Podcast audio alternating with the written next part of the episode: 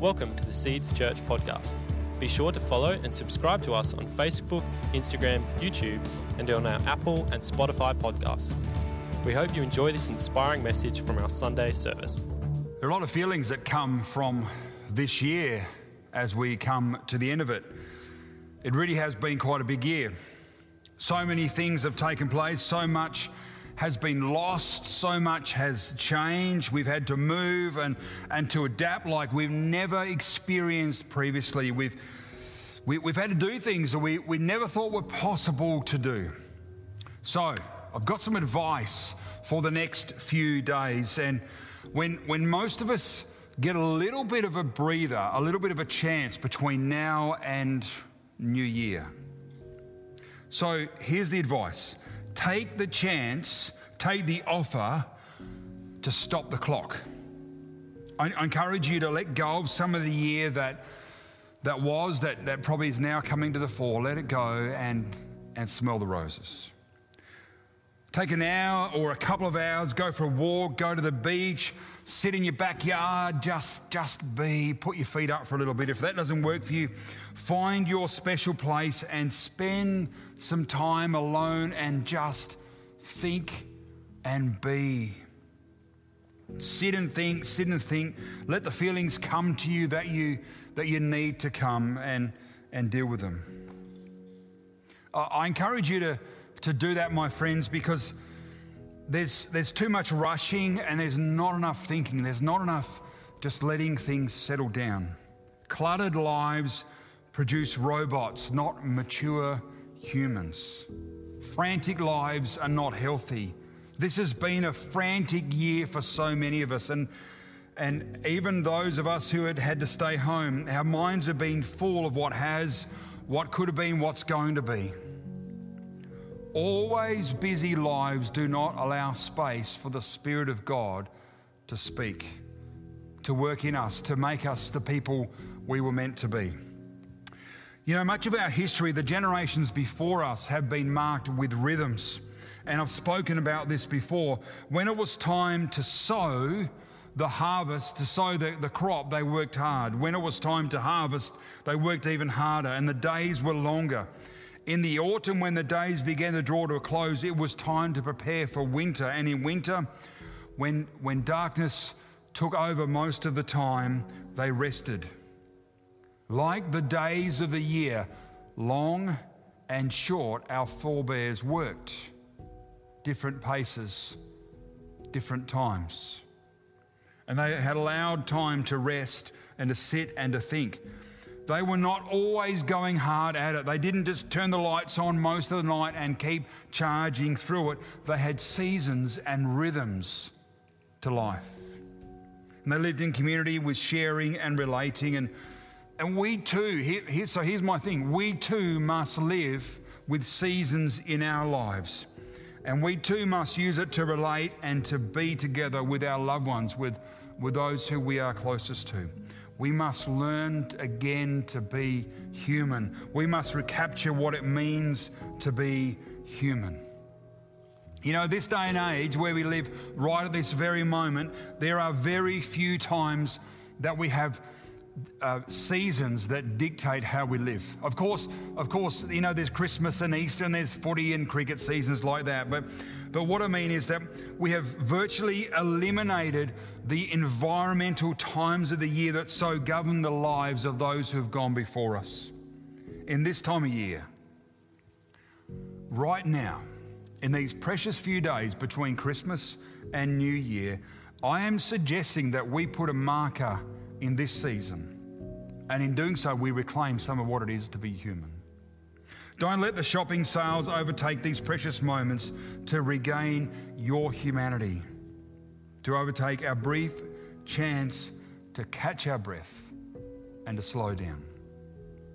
So we stand at the end of one year, a spent year, and we've used it all up. It's a for good or for bad, it's, it's virtually gone and never to be repeated. 2020, apart from a few days, is to be remembered as its pages have already been written. It's another year of life that you're never able to use again. And, and some, when they hear me say that, will say, good riddance. But, but I want to say to you, that would be wishing your life away and showing ingratitude for all that God has provided for you, even in the bad and even in the difficult. So we stand at the step, the front way of a new year. A brand new year, 2021, is just around the corner, and we wait with excitement to see what it will bring. We have unmarked diaries, calendars that are clear, chances to be taken.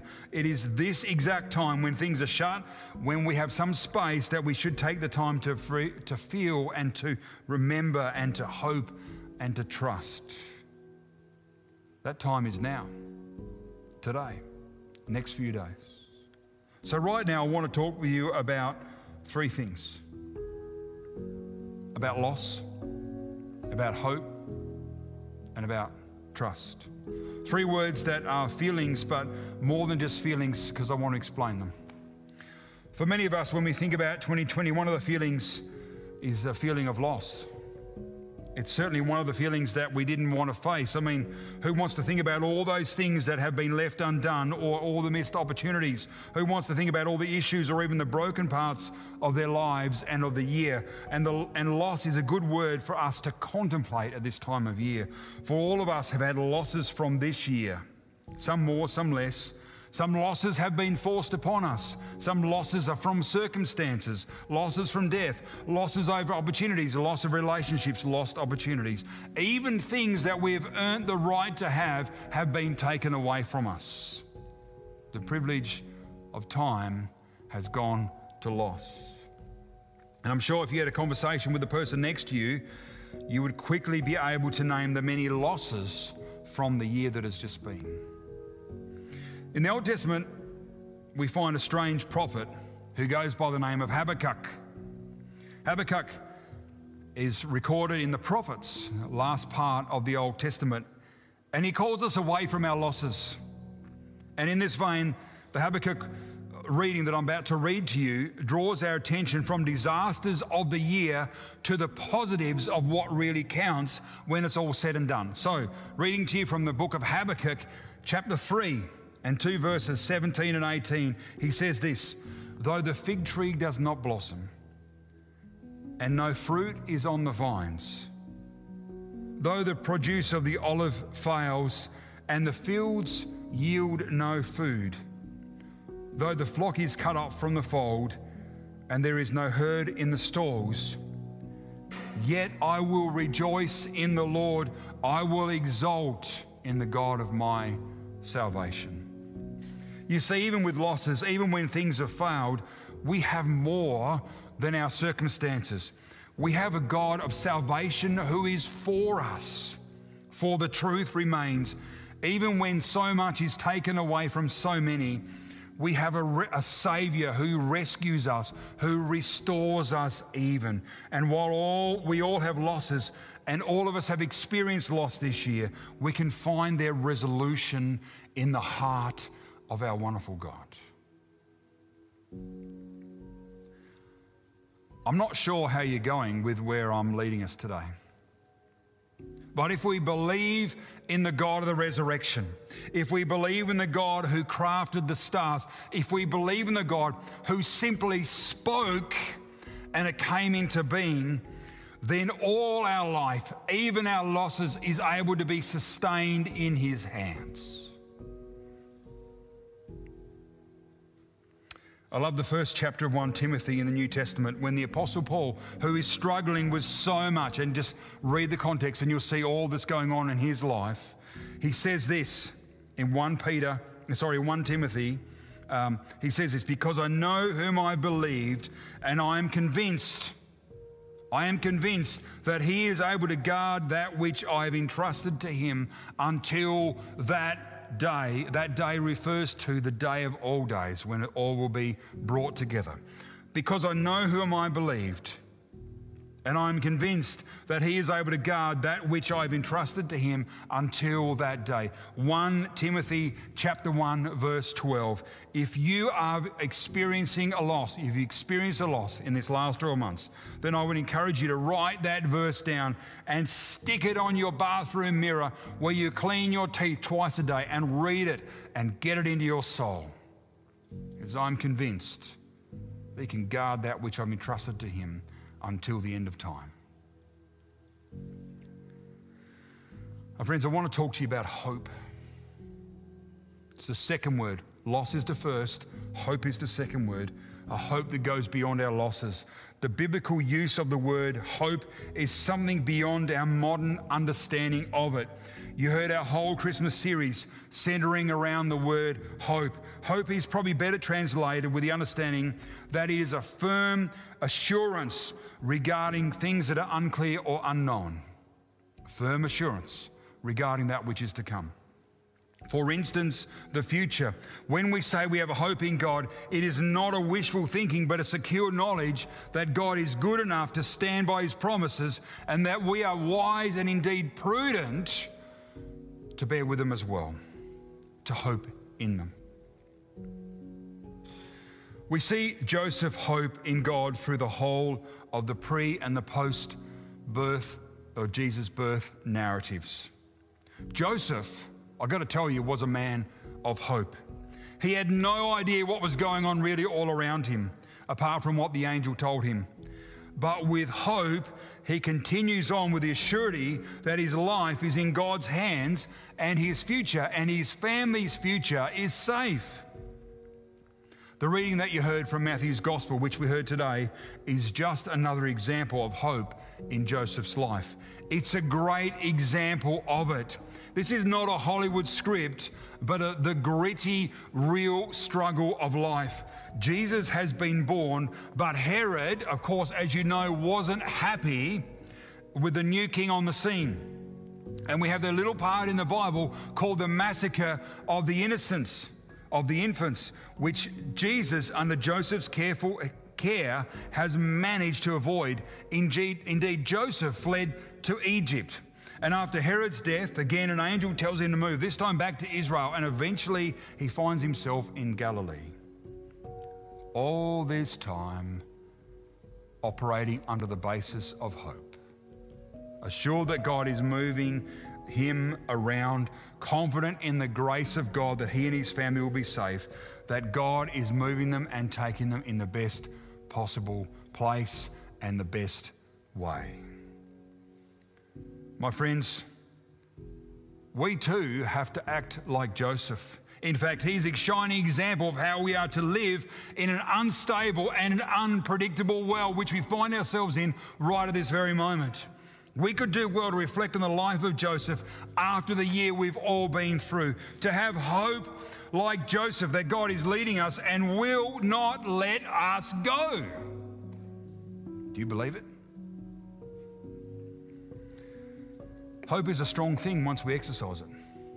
It's a powerful thing once we use it. And once we train our body and our soul to use it, we strengthen by it and it grows. Hope is one of the key values that, once enacted, enables a strong anchor to, to hold us to a secure fixing. Hope in God is never disappointed. Let me say that again. Hope in God is never disappointed. God always comes through for us, even when we don't understand the outcome or the path. Over and over again in the Bible, we see hope realized. Just look through the Old Testament stories and see hope in God brought to fruition. Hope is not our wish list, nor does it, does it pander to our wants and comfort, but it's a grip on the promise that walking into the future with God is the most secure thing that we could ever do. Of course, having hope requires trust. And trust is not something that comes easy to all of us. Trust is my third word. Loss, and the counter to loss is hope. And the follow on effect from hope is trust. Trust, though, is what we need if we are to be unafraid of the future. I know for many of us, trust has been broken by lots of different things. But like hope that is is founded on God, trust is always realized. Again, it's not trust that's, that our comforts will be met or our wants pandered to, but trust that God will bring to us and guard us in the way that is best for us. Trust that God is bringing us to maturity in faith. Trust that God is indeed has our best interests at heart. Trust that we have an eternal home that is guaranteed and secured. Trust that as we walk into this new year, we go to a place where God has already gone before us.